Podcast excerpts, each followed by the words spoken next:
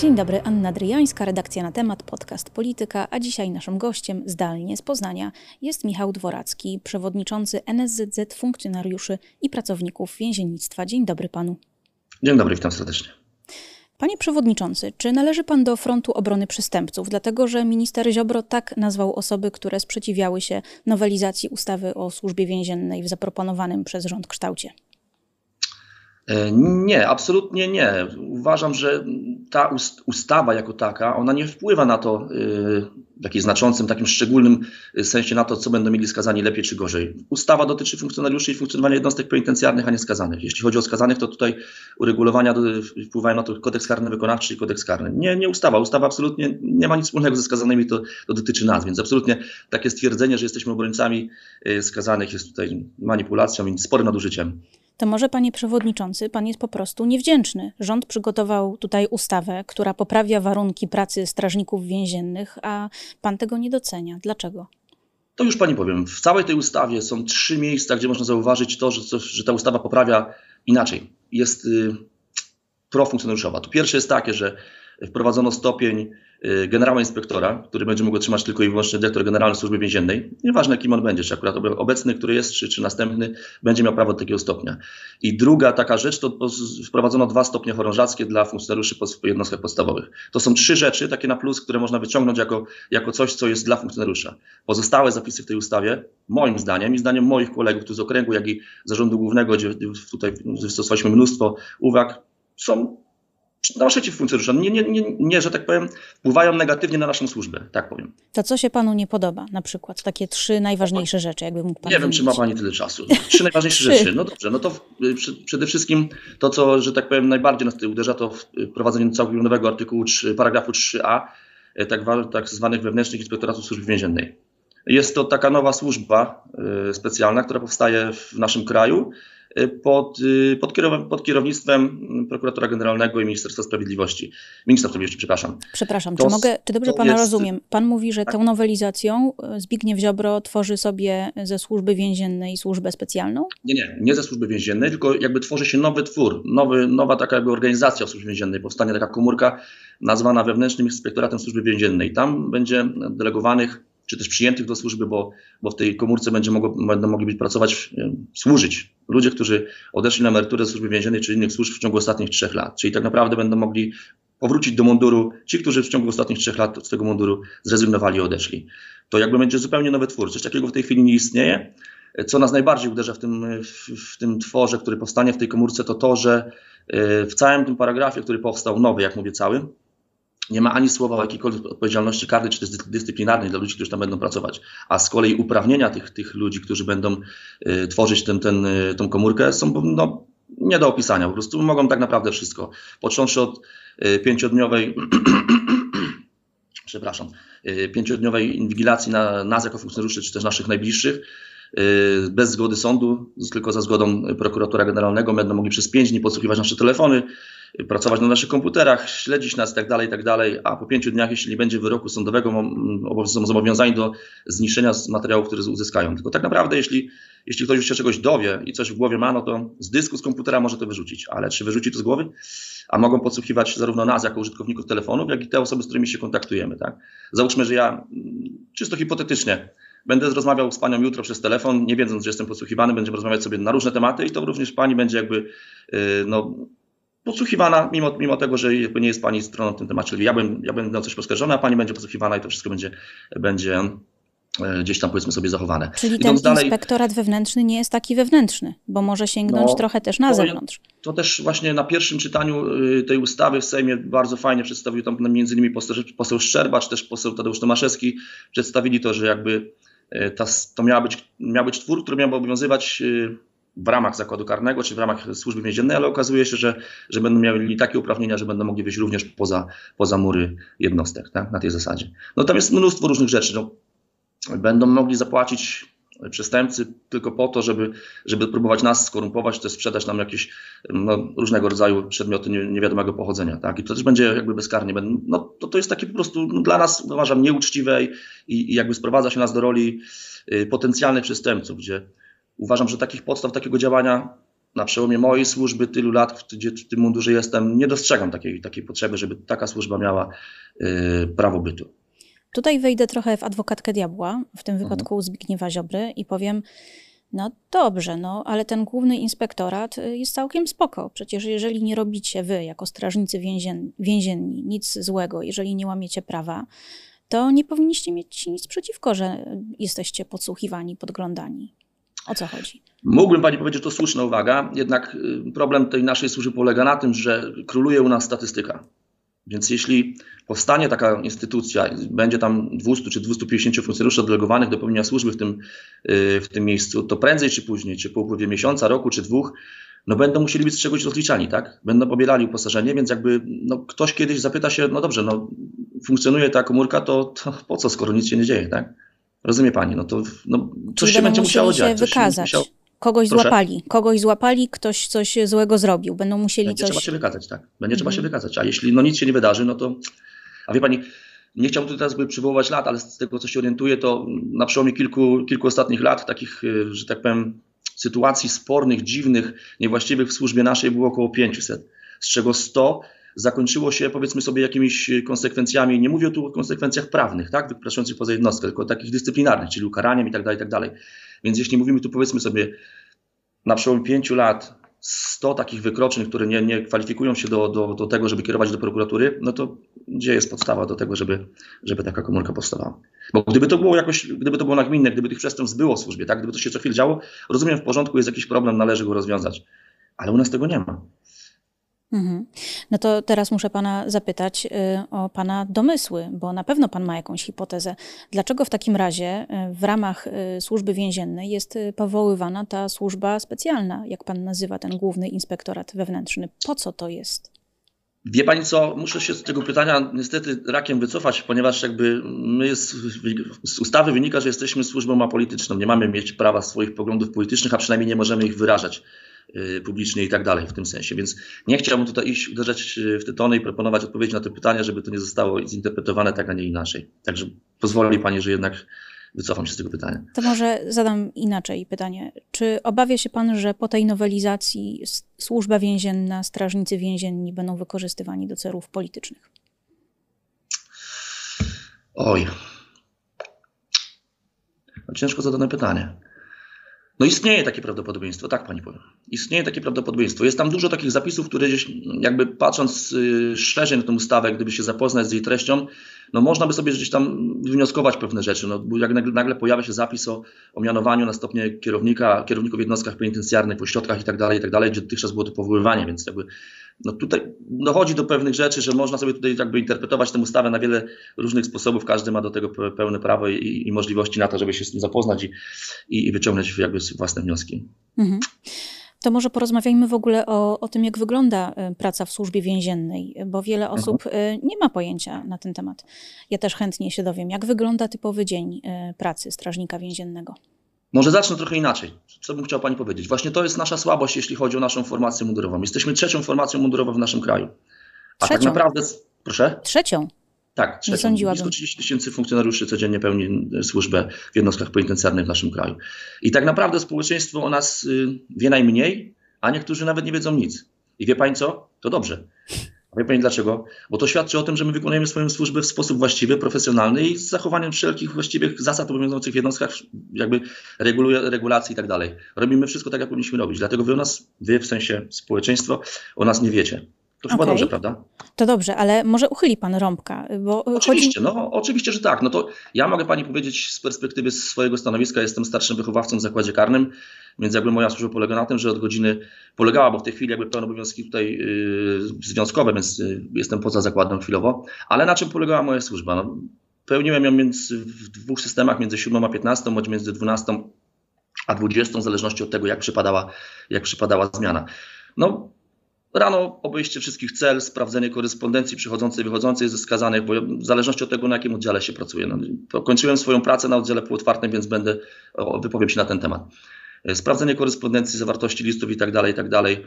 E, sprawdzenie tego, czy kto musi stanąć na komisji w najbliższym czasie, wypisanie przepustek dla tych osób, które ewentualnie mają prawo do skorzystania z tych przepustek i wychodzą w weekend, powiadomienie instytucji zewnętrznych o tym, że dany skazany na taką przepustkę wychodzi, organizacja zajęć sportowych na terenie jednostki, poza terenem jednostki, no teraz akurat już w tej chwili poza terenem jednostki jest tego coraz mniej, ale mówię ze swojej perspektywy, z czasu, kiedy pełniłem tę służbę na jednostce.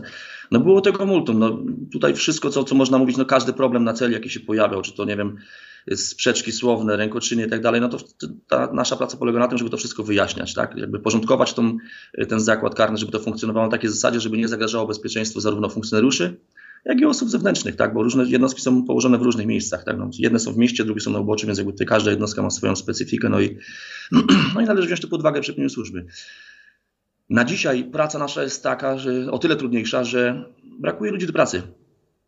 Nie ma młodych funkcjonariuszy, jeśli przychodzą, czasami przychodzą na kilka, kilkanaście dni, zobaczą jak to funkcjonuje, jakie jest wynagrodzenie, jak to wygląda, na czym polega ich praca, jakie mają obowiązki, no i najczęściej żegnają się ze służbą i, i to tyle. No dzisiaj mamy naprawdę spory problem z tym, żeby za, zapewnić właściwe funkcjonowanie jednostek w Polsce. Ile, ile wakatów jest nieobsadzonych szacunkowo w skali całej Polski?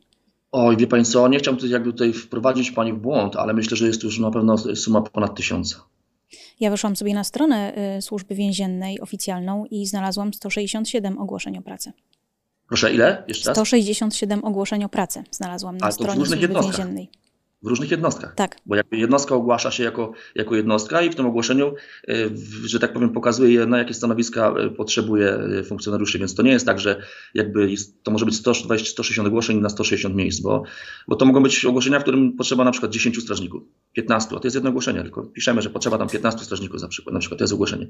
No są jednostki takie, gdzie, gdzie dochodzi do takiej sytuacji, że gdzie no, nie stawia się, nie można wystawić pełnej zmiany. O tak pani powiem. Tak, że nie można obstawić wszystkich stanowisk, które są w jednostce po to, żeby zapewnić właściwy tok funkcjonowania jednostki czy też pełnienia służby. Czy może pan wytłumaczyć, dlaczego to jest problem? Dlaczego te wakaty są problemem? No wie pani co, jeśli załóżmy potrzeba w zakładzie X y, do zmiany dziennej, powiedzmy sobie 20 funkcjonariuszy, czyli licząc 4 zmiany, które muszą wypełnić cały tok, mamy 80 ludzi. Jeśli nam brakuje 10, bo nie ma tych wakatów, odeszli na emeryturę, nie ma następnych chętnych na to, żeby zapewnić te miejsca, no to jak już wiadomo, do każdej zmiany kilka osób brakuje. A są jednostki, gdzie z tych 80 brakuje na przykład 20-30. Więc jeśli mamy zmianę 20, z 80 brakuje nam 30, no to może Państwo policzyć, że w jednej zmianie brakuje około 7-8 osób. I co się wtedy dzieje? Wzywamy ludzi z wolnego, żeby zapewnić obstawienie stanowisk i, i, i posterunków. No, że tak powiem, kierownicy ochrony muszą szyć z tego, co się da. Czyli- Nie jest to łatwa sprawa. Nie czyli- jest to łatwa sprawa, bo ściągając człowieka z wolnego, no to zabieramy mu ten dzień wolny. Tak? Jeśli pracując w systemie dniówka, nocka, wolne, wolne, ściągniemy z funkcjonariusza po nocce na y, prześpi się, ściągniemy go na nockę czy na dniówkę, no to łatwo sobie liczyć, że jeden dzień z tego wolnego mu ucieka. Tak? Czyli macie też sporo nadgodzin. Oj, to jest też problem y, kolejny, bo od pewnego czasu, już teraz tu nie będę przywoływał dat, zdaje się 2018 roku czy 2019, prowadzono coś takiego jak płatne nadgodziny w naszej służbie i wypłacono je raz w pełni, to co było, tak? A dziś y, rozwiązuje się ten problem tak, że zbliża się koniec okresu rozliczeniowego, no i funkcjonariusze z działu administracyjnego pełniący służbę na swoich stanowiskach są przez, przesyłani, przesyłani źle. Yy, przestawiani do działu ochrony, gdzie wykonują takie podstawowe obowiązki, jakiegoś doprowadzającego, nadzorującego widzenia, czy tak dalej, tak dalej. No i w ten sposób ten, yy, ten ochroniarz, nazwijmy to w ten sposób, który ma to stanowisko w tym dniu zabezpieczać, dostaje wolne, a w jego miejsce wskakuje na przykład ktoś z działu ewidencji, czy z działu kadr, czy z jakiegoś innego działu administracyjnego. Z tym, że ten pracownik działu administracji w tym dniu nie wykonuje swoich obowiązków, tak? Bo na te 8 godzin przesunięte na tego doprowadzającego, czy na widzeniowego, czy jakakolwiek inna funkcja, którą spo- y, spełnia. Ale w tym dniu nie wykonuje swoich obowiązków, co powoduje, że jego praca leży na biurku i gromadzi się. I tak to właśnie wygląda. No oprócz tego nawarstwiania się pracy, o którym pan mówi, no brzmi to, szczerze mówiąc, mało bezpiecznie, jeżeli ktoś, kto zajmuje się papierami, e, jest nagle prze, przesuwany do kontaktu z więźniami. No, no, powoduje to to, że jakby nikt nie bierze tego pod uwagę, ale załóżmy czysto hipotetycznie tej rozmowy, że w dniu jutrzejszym kolega na przykład z działu ewidencji zostaje mm, przesunięty do, do działu ochrony, gdzie ma pełnić obowiązki na przykład doprowadzającego, tak? No ale na ten dzień ma jakąś tam pracę, którą musiał wykonać, nie wiem, zwolnienie, wysłanie jakiejś opinii i tak dalej, i tak. Jeśli nie ma go przy tym biurku, no to wiadomo, że tego nie zrobi, tak? No bo pełni obowiązki tam, gdzie doprowadzającego, czy jakieś inne. No to jego pracy za niego nikt nie wykona. Jeśli tego nie wyśle, no to za to przewinienie grozi mu odpowiedzialność dyscyplinarna w jednostce. No to tego typu, a, a jeśli to będzie dotyczyło skazanego, jeśli to będzie wpływało na jego sytuację prawną, no to wiadomo, że taki skazany będzie to chciał wykorzystać do tego, żeby wyciągnąć jakieś korzyści z, z tej pomyłki i ewentualnie uzyskać jakąś, jakieś odszkodowanie, czy też zadośćuczynienie za, ta, za taką sytuację. No, brzmi jak kierat. Szczerze mówiąc, nie dziwię się, że chętnych do obsadzenia wakatów nie ma. Natomiast może zarobki to wynagradzają w takim razie. Ile zarabia początkujący strażnik więzienny? E, wie co, no to też jakby nie można odpowiedzieć tak jednoznacznie, ponieważ ta, e, ta możliwość, że przed 26 rokiem życia pozbawiamy, przepraszam, nie płacimy podatku, więc jakby to powoduje, że ta pensja jest e, no, wyższa, ale myślę, że na dzień dobry taki strażnik przyjęty z zakładu karnego może iść zarobki gdzieś na poziomie 3000 zł, plus minus. 3000 zł za pracę, która jest jednak pracą takiego podwyższonego ryzyka. No tak, bo wie Pani, trzeba zdać sobie sprawę z tego, że nasza codzienna praca w jednostkach penitencjarnych polega na tym, że my pilnujemy marginesu społecznego, tak? To, co społeczeństwo od siebie odepchnie, ukara, my musimy z tym na co dzień pracować. Musimy obcować, musimy, że tak powiem, w pewnym sensie, w cudzysłowie dużym, służyć tym ludziom, zapewnić im to, co gwarantuje im kodeks karny wykonawczy i wykonywać swoje obowiązki na tyle, yy, na tyle solidnie i bezpiecznie, żeby nam się też nic nie stało, tak? Czyli musicie zadbać o swoje bezpieczeństwo, co jest naturalne, a jednocześnie, czytam tutaj ze strony waszej internetowej, humanitarnie i praworządnie traktować osoby pozbawione wolności i je tak. resocjalizować. Tak. tak. No tak. No, no. Mają zagwarantowane swoje prawa w kodeksie karnym wykonawczym. On akurat teraz też podlega nowelizacji. Miał być głosowany w poniedziałek razem z naszą ustawą, ale coś się stało, że, że tylko przeszła ustawa, a, a kodeks karny wykonawczy e, nie. I tutaj jeszcze raz zaznaczę całą stanowczością, że my jako Związek Zawodowy, jako funkcjonariusze nie zgłaszaliśmy zbyt dużo takich szczególnych uwag do tego kodeksu karnego wykonawczego z uwagi na to, że on, jeśli wejdzie w takiej formie, jak wejdzie, jak jest zaproponowane przez pana ministra, znacznie ułatwi naszą pracę, więc jakby my tego nie oprotestowaliśmy. Stąd no, taki trochę śmiech, że jesteśmy obrońcami przestępców i tutaj jakby zwracanie się do nas w ten sposób. No, my tego nie, nie, nie negujemy tego kodeksu karnego wykonawczego w takim no, kształcie. Konstytucjonaliści e, wskazywali na wiele wad tutaj, e, natomiast też nie nazywałabym ich obrońcami przestępców, po prostu wskazywali na pewne konsekwencje, e, na przykład zrównania e, kar dla sprawcy zgwałcenia i, i morderstwa. Mhm. To jest pewien problem jednak, jeżeli, jeżeli przestępcy obie rzeczy opłacają się w równy sposób. No dobrze, a w takim razie, czy mógłby Pan powiedzieć, czy mógłby Pan powiedzieć, dlaczego nie możecie sobie zastrajkować? Ponieważ ustawa nie gwarantuje nam takiej możliwości. Nie możemy strajkować, możemy jedynie manifestować. To jest jedyne, co możemy zrobić. Nie mamy prawa do, do organizacji strajku. A czym się różni manifestacja od strajku?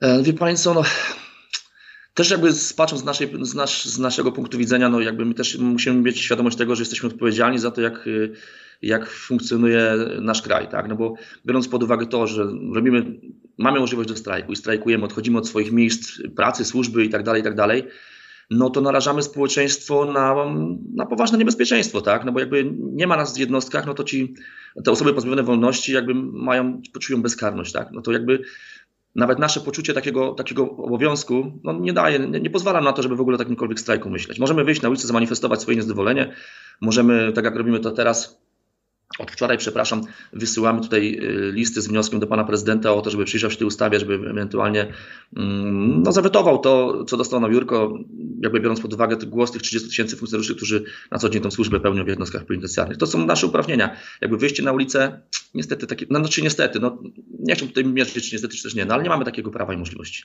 No, policjanci, jak chcieli więcej pieniędzy, po prostu nagle zaczęli zapadać na zdrowiu i szli na L4. Wie Pani co, tutaj jeszcze raz wrócę do tego, żeby jakby nie umniejszając roli żadnej ze służb, tak, bo to nie o to chodzi. Ja absolutnie nie chcę tutaj jakby mówić, że ktoś jest ważny, ktoś jest ktoś bardziej ważny, ktoś mniej ważny. Nie o to mi chodzi. Z tym, że jeśli dla służby w, w policji w jakiejś komendzie nie zgłosi się dwóch policjantów czy trzech, załóżmy, tak, no to jeszcze raz powtarzam, nie mówię, nie chcę tego umniejszać, nie mówię tego w żaden sposób, żeby tutaj kogoś zmarginalizować. Nie zostanie wystawiony jakiś posterunek. To jest, y, czy też patrol jakiś tam na ulicy, tak?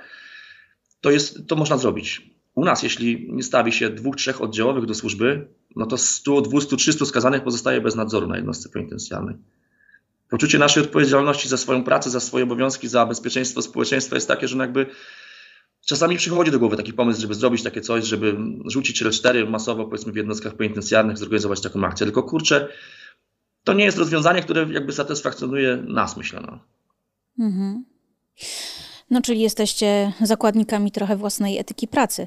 E, czy miałby Pan jakiś apel do mm, prezydenta Dudy, gdyby mógłby Pan mu powiedzieć kilka słów, e, dlaczego powinien zawetować tę ustawę? Wie Państwo, dlaczego bym kurczę, łatwiej bym chyba było znaleźć, dlaczego mamy ją podpisać, to zawetować, ponieważ moim zdaniem, w przekonaniu moim, moich kolegów, tu związkowców z naszego kręgu i myślę, że z całej Polski, tych, którzy zapoznali, i tych wszystkich funkcjonariuszy, którzy zapoznali się z tą ustawą, no ona jest dla nas uwłaczająca. Po pierwsze, wprowadzenie tego paragrafu 3a, do którego się jeszcze raz odniosę, jakby w moim przekonaniu traktuje się nas jak potencjalnych przestępców, a nie jest to uzasadniona teza. To raz. Dwa, wydłuża się nam wszystkie kary. Jakby wiadomo, że nikt nie jest nieomylny, to każdy może się pomylić, ale kara, każda kara konsekwencja tej kary, jaka zostanie wprowadzona, dzisiaj zostaje wydłużona o 100%. Wprowadza się taki zapis o, o możliwości oddelegowania funkcjonariusza z 6, powiększa się taki zapis z 6 do 12 miesięcy bez jego zgody w dowolne miejsce w kraju no to, to są rzeczy, które jakby trochę wpływają na to, że stajemy się takimi zakładnikami trochę tej naszej służby. Żeby Tracimy nie powiedzieć prawa więźniami. głosu. Tak? Żeby nie powiedzieć więźniami waszej służby. W pewnym sensie można też takiego sformułowania użyć. Hmm. Mnie zafascynowało to, że ta, ta ustawa wprowadza szkolenie strzeleckie młodzieży i teraz tak zastanawiam się, czy to ma sens, żeby na przykład brać dzieciaki czy młodzież z liceum, z technikum na te kilka godzin i uczyć je strzelać. Czy oni się nauczą strzelać w tym czasie?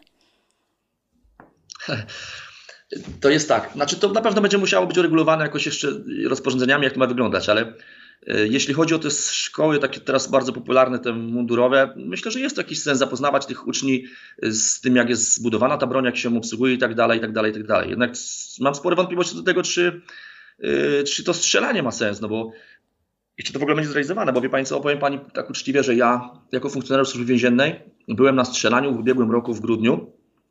Dostałem tam 20 naboi do wystrzelania w porządku, ale poprzednio moje strzelanie odbywało się, zdaje się, jeśli dobrze pamiętam, 6 albo 7 lat temu. Więc jeśli nie ma y, możliwości wykonania strzelań dla funkcjonariuszy jednostek podstawowych, no to skąd weźmiemy środki na to, żeby organizować takie strzelania w szkole? Czyli to jest kwestia finansowa, ale chyba też kwestia kompetencyjna, czyli lepiej, żeby tych, tę młodzież uczył ktoś, kto sam na co dzień może, może strzelać, tak? Może to ćwiczyć. Znaczy, nie, to nie, nie to jest tak, że w jednostkach penitencjarnych y, są różne działy, tak, poszczególne. Mówimy o dziale ochrony, który strzela tam powiedzmy co roku, bo takie szkolenia są wpisane. Ja pracując w dziale penitencjarnym, tak jak mówiłem, no nie było czas środków i teraz nas, y, biorąc pod uwagę sytuację, jaka zaistniała na Ukrainie, w Ukrainie, przepraszam, no to te szkolenie zostało y, dla nas zorganizowane, bo wiadomo, jaka jest sytuacja w kraju i tak dalej, wszystko wiemy, dlaczego tak się stało. No jednak, ale poprzednio przez kilka lat, kilka, no kilka lat, tak, no nie brano nas pod uwagę jako działy inne niż te działy ochrony na to, żeby na to strzelenie jeździć.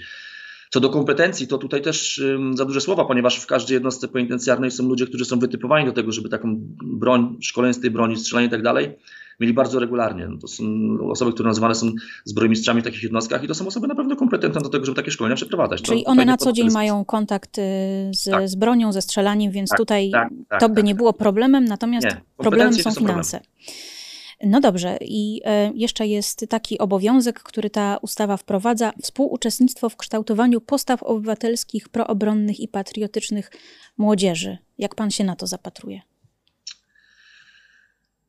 No, nie bardzo rozumiem, jak my byśmy, jak mamy na to wpływać tak naprawdę, no bo teraz powstaje rozporządzenie, które spowoduje, że na naszych mundurach pojawią się insygnia państwowe, tak? No to tu jakby, no, my mamy też świadomość tego, że jesteśmy z formacją mundurową, i jakby odpowiedzialną za bezpieczeństwo naszego kraju. Nikt nas tego nie kwestionuje, tylko nie rozumiem, jak mamy szerzyć kulturę wśród y, młodych ludzi. Kiedy oni wchodzą do naszych jednostek penitencjarnych, najczęściej są to takie szkoły czy też klasy w profilu y, penitencjarnym, czy też tych służb mundurowych, no to tam raczej nie spotykają się z, ze środowiskiem, które może szerzyć tą kulturę osobistą, czy, czy tutaj wartości patriotyczne, bo to są osoby pozbawione wolności, które łamią prawo obowiązujące w kraju, więc nie rozumiem, w jaki sposób my byśmy mieli to robić. Trochę mam tej wątpliwości w tym temacie.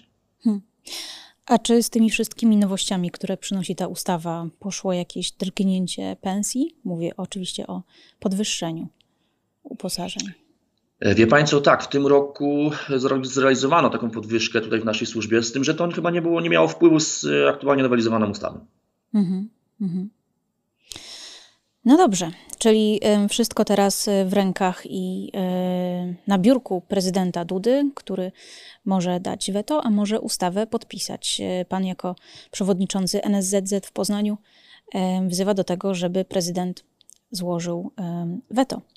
No tak, proszę Panią, bo jeśli już dzisiaj brakuje nam ludzi do, do służby, nie mamy dzisiaj młodych ludzi do, chętnych do, do funkcjonowania w zakładach karnych, gdzie aktualnie funkcjonariusz przyjmujący do służby musi odsłużyć w tym zakładzie 25 lat minimum, żeby zdobyć uprawnienia emerytalne. To też zostało podniesione w 2012 roku i, i, i tak to wygląda. Więc jeśli ta ustawa wejdzie w życie i ktoś sobie w domu przed, takim, przed podjęciem takiej decyzji tę ustawę przeczyta, no to tam go nic nie zachęca do tego, żeby tej służby przyjść. No, no, no nie. Nie wierzę w jakieś masowe czytanie ustaw, ale mm, wie pan, wpisałam sobie służba więzienna w Google i wie pan, co mi wyskoczyło jako jedno z najczęściej zadawanych pytań? Mhm. Mm, jak odejść ze służby więziennej? Tak. Tak jest. Dzisiaj, dzisiaj wie Pani co, kiedyś taką, taką przypadłością było to, że, znaczy przypadłością, źle się wyraziłem, przepraszam, to złe słowo. Czymś niespotykanym w służbie było to, że po 15 latach funkcjonariusz odchodził ze służby. To było coś niespotykanego, bo zawsze mówiło się, no po 15 za szybko, tak? Mamy te uprawnienia. Nabywa się, nabywało się tych uprawnień po 15 latach, no ale nikt nie odchodził po tych 15. Pracowało się po 20, 25, 30, służyło, przepraszam, 25, 30. Dzisiaj zdarza się, że ludzie odchodzą po 5 dniach. 5 dniach? Tak, no miałem taką sytuację całkiem niedawno, wchodząc do aresztu śledczego w Poznaniu. Y, bramowy. Użyję takiego tutaj sformułowania naszego służbowego, osoba, która tam powiedzmy otwiera y, bramę w zakładzie, mówi do mnie, y, zobacz, idzie młody. Przepraszam za kolokwializm, ale wyrażę się tak, jak tutaj jakby to funkcjonuje, bo to jest o tyle ważne, żeby było ten jasne dla nas wszystkich. Idzie młody. Poniedziałek się przyjął, dzisiaj mamy piątek, odszedł ze służby. No i akurat stałem na tym korytarzu, więc pytam go, mówię, co, co jest powodem tego, że, że tak się stało, że jesteś tu pięć dni. No i mówi mi wprost, słuchaj, za te pieniądze, które ja tutaj dostanę, e, warunki służby, jakie tu są, skala tych e, przestępców i rodzaj tych przestępców, jaki, jaki tutaj jest w tym zakładzie i obowiązki, jakie mam wykonywać, to nie jest coś, co mnie kręci i co chciałbym w życiu robić. Do widzenia. No, w sumie lepiej po pięciu dniach niż po, niż po kilku latach. Tak, no to to na pewno. Znaczy odejście, no to jest też taka ciekawa sprawa, że jeśli odchodzi funkcjonariusz po kilku latach z naszej służby, to my jako służba te wszystkie lata wstecz musimy mu y, przeliczyć na składki ZUS-owskie i przelać za, za tą służbę ZUS-owskie składki do Zakładu Ubezpieczeń Społecznych, żeby to było do jego emerytury się liczyło. Więc to też są jakby koszta wpływające na to, że tracimy kolejne środki finansowe y, ze służby więziennej, hmm. z naszego budżetu. No dobrze, czyli NSZZ funkcjonariuszy i pracowników więziennych apeluje o weto. Naszym gościem był Michał Dworacki e, z Poznania. Dziękuję panie przewodniczący. Dziękuję bardzo, pozdrawiam serdecznie. A państwa zapraszam za tydzień na następny podcast Polityka.